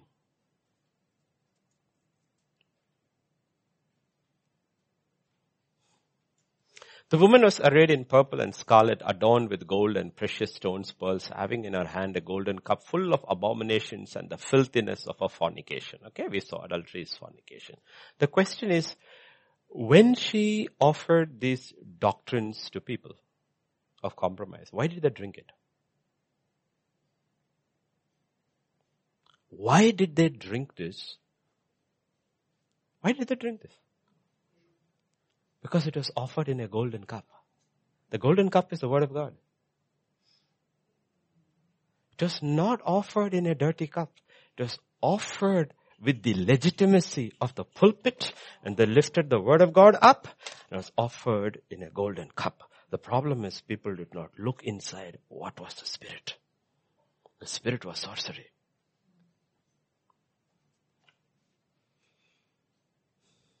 That's why they drank with confidence. You know, and even in mainline churches and all, they lift the cup up. Golden cup. It's not the cup. It's what's in the cup that's going to save you.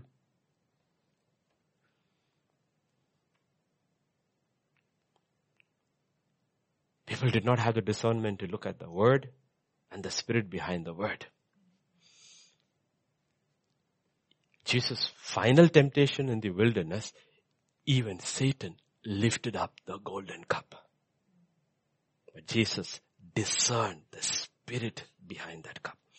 He said, it is written. He was lifting up the golden cup. It is written. Oh, Jesus, I know. I know your word. God has magnified his word above all his name. Let me magnify his word. It is written. Jesus understood the spirit behind it. He said, it is also written. That's what the spirit tells me. Yours is sorcery. Mine is the spirit of God. You're not going to fool me. That's why in 1 John 4 1 scripture says, test the spirits. Beloved, do not believe every spirit, but test the spirits whether they are of God. Test it. Where is this taking? If I receive this, where is it taking me? Is it taking me to the world? Or is it taking me to Christ? If I receive it, what am I lifting? Am I lifting self? Or am I lifting Christ? Ask this question. If, where do I go if I receive it? Am I going more and more into the world or there is a sanctification taking place which is proving to me that I am not of the world? Not of the world. Or am I lifting self? Or it is death to self and the lifting of Christ. Getting the picture? John 13, 36, 18, 36. Jesus' words.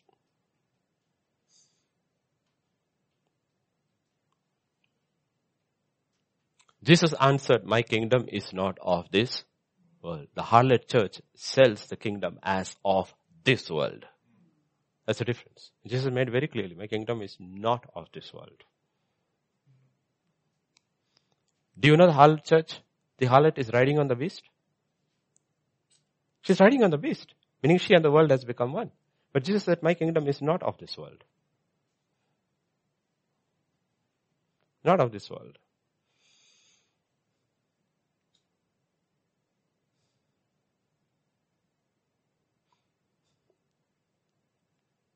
The old man and Christ. you know, what the harlot church is trying to do She's trying to get the old man, that's the flesh, and the spirit to fornicate. That's what put me in blunt words.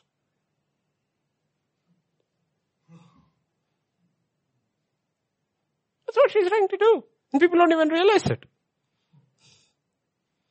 The Holy Spirit.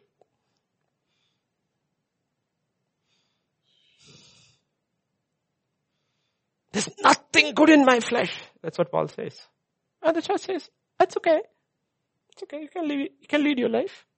It's okay. God understands. Bible says the spirit inside you craves intensely. Do you see how the spirit of Antichrist has permeated the church? Jesus said, my kingdom is not of this. But the harlot church says, the world, she's sitting on the world. Do you know when Jesus was arrested and was going on the way to his crucifixion, what happened in Luke 23 and verse 12?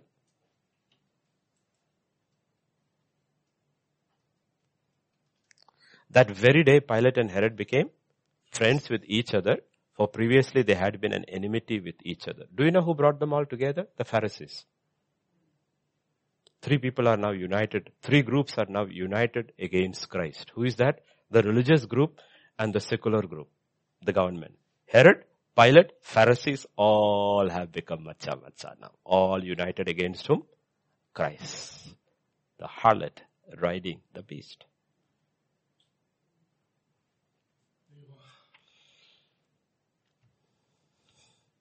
That's why it said, it is adultery, the cup of fornication, and the cup of sorcery. What is the other side? Sorcery. And what did God tell through Samuel 15:22? What is the manifestation of sorcery? Rebellion. What is the entire nature of the church or the world? It's rebellion. You can't get anybody to do anything. They won't listen. It's rebellion. It's rebellion. For rebellion is a sin of witchcraft, sorcery. That's what you see manifested. Rebellion. Rebellion against what? Against God.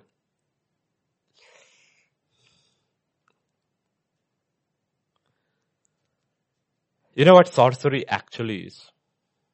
You know when people resort to sorcery without even realizing they're resorting to sorcery. What is sorcery? Sorcery is wanting or trying to get what God has promised without doing it God's way. That's sorcery. That's sorcery. What is sorcery? Why do you go, people go to sorcerers? They want something. I want a blessing. What to do? Here, take your money. Take it, your blessing. Tie it around your hand and go. You know what sorcery has, has uh, crept into the church? Name it, claim it, receive it, you don't have to obey it. You know what that is? Sorcery. What does Bible say? If you're willing and obedient.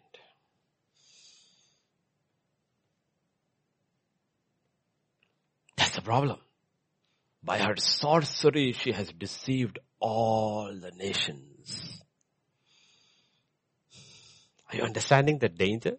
People all wanted, everybody was excited after yesterday. A lot of people were asking me, waiting to know about the spirit of Antichrist. Are you excited now? We all struggle with this. How much we have swallowed in how much the spirit of Antichrist holds sway. Like I said, the harlot does not oppose. She just omits. She just omits. Romans 1 5. Through him we have received grace and apostleship for what? If you are given them in their Bible, they'll take that obedience of. Apostle for faith. She just omits the word obedience and just talks about faith. Faith without obedience is very exciting and very palatable. This is the will of God for you, Peter. This is the promise. I have a promise for you, Peter. You can receive it now. Believe in it. Claim it. Confess it. Is it true? Half true, yes. Believe it. Even your salvation comes from believing and confession. But there is no repentance or obedience in it at all. You know how sorcery works? It's magical.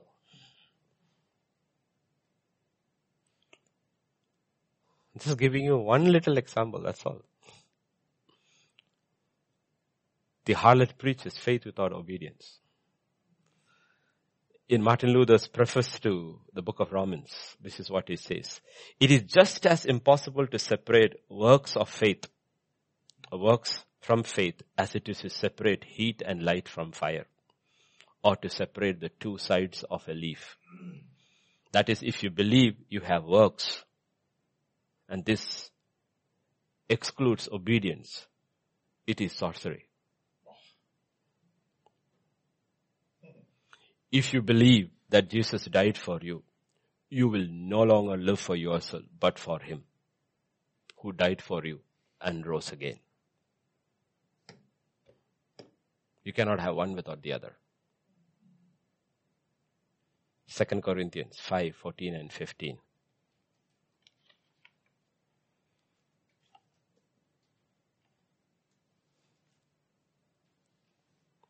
Through him, for the love of Christ compels us.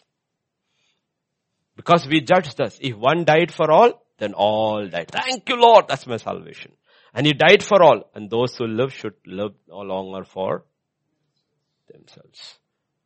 But for him who died for them and rose again. Once this comes in, half the crowd leaves the church. They want his salvation, that when I die I want to go to heaven, but I don't want to live for you. I want to live for you. Don't tell me. I cannot live my life.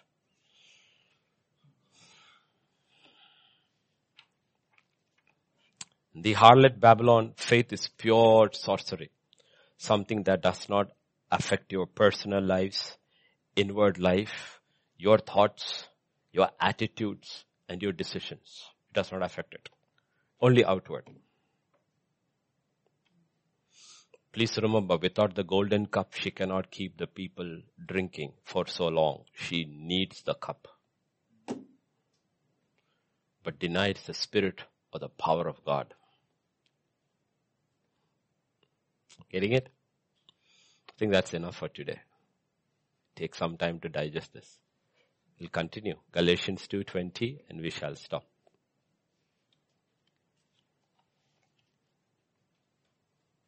I have been crucified with Christ. It is no longer I who live, but Christ lives in me. And the life which I now live. They clear? In the, ah, I'm living a life in the flesh. I live by faith in the Son of God. Yet it's not I who live. It's He who lives. This is the gospel. This is the gospel. Anything short of this is sorcery. This is the gospel. This is the God. This is the bride. This is the bride. And this is our struggle. Our struggle is not the first part. He died for all. But I'm okay. Thank you, Lord. You died for me. He says, okay. You like that message, James? Yes, daddy, I love that message. Okay, now how about you dying for me? Oh, please, Lord. I just got married, Lord. I, you know, remember all those people when Jesus said, follow me? You, do you know what the excuses mean? I have to live my life. Uh, come on, Lord, I just got married. I just bought a land. I just bought two oxen. What is all that symbolizing? Your life. They said, Lord, we love you. We love that you died for me. I'm so happy, Lord, when I die, I will go to heaven. God said, what about following me? Please, Lord, I have so many things. You know, I have this career. I planned it out for so long, Lord. Okay. You know, the cross that's why Jesus said you cannot be a disciple. And the problem is that the kingdom of God, people don't understand in the kingdom of God, there are only disciples. There is nobody else. Only people who come through the fire, I believe, are the people like the thief on the uh, right hand, one side, who died, saved and God died. If you got saved and if you live sometime, sooner or later you have to come to this crossroad. You're going to live for God or live for yourself. And they will go two different ways. Everybody, as far as I know. But if you deathbed salvation is there in millions. That is coming through the fire. Repenting at the last moment with the, all the tribals and the floggings and the, everything, sickness, ICU, oxygen mask, everything, they come through. We're not talking about that.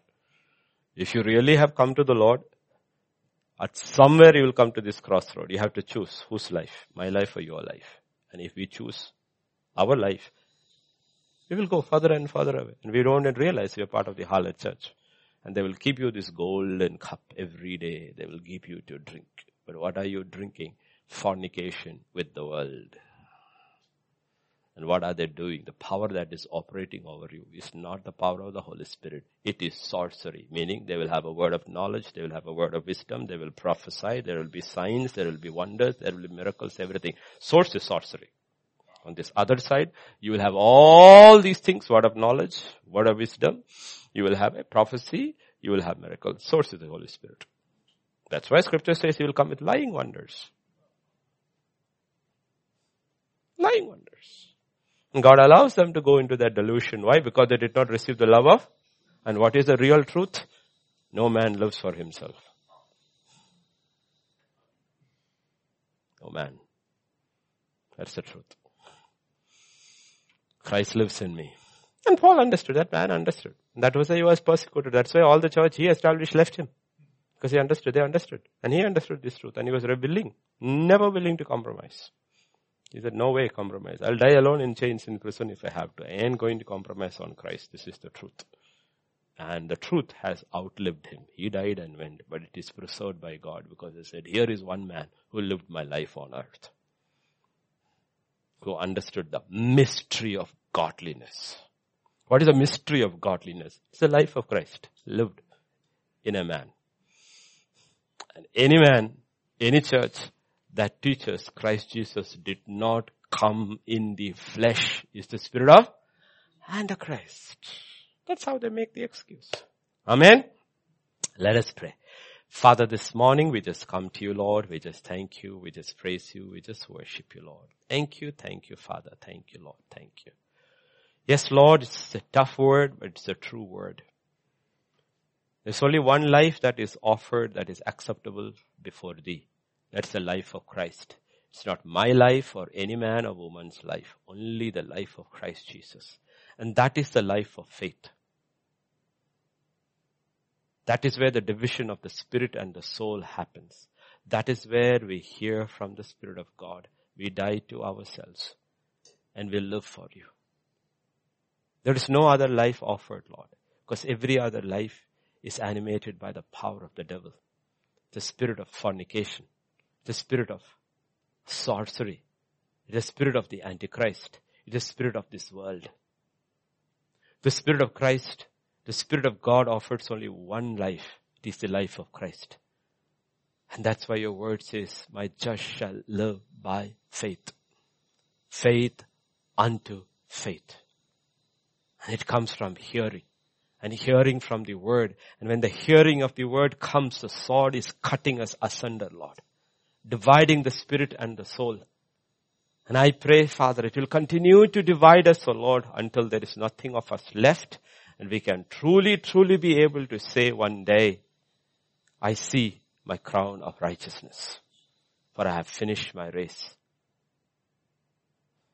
I kept the faith I fought this good fight of faith. And I kept it. I look into my heart. It's consumed by the love of God. And I walked by faith.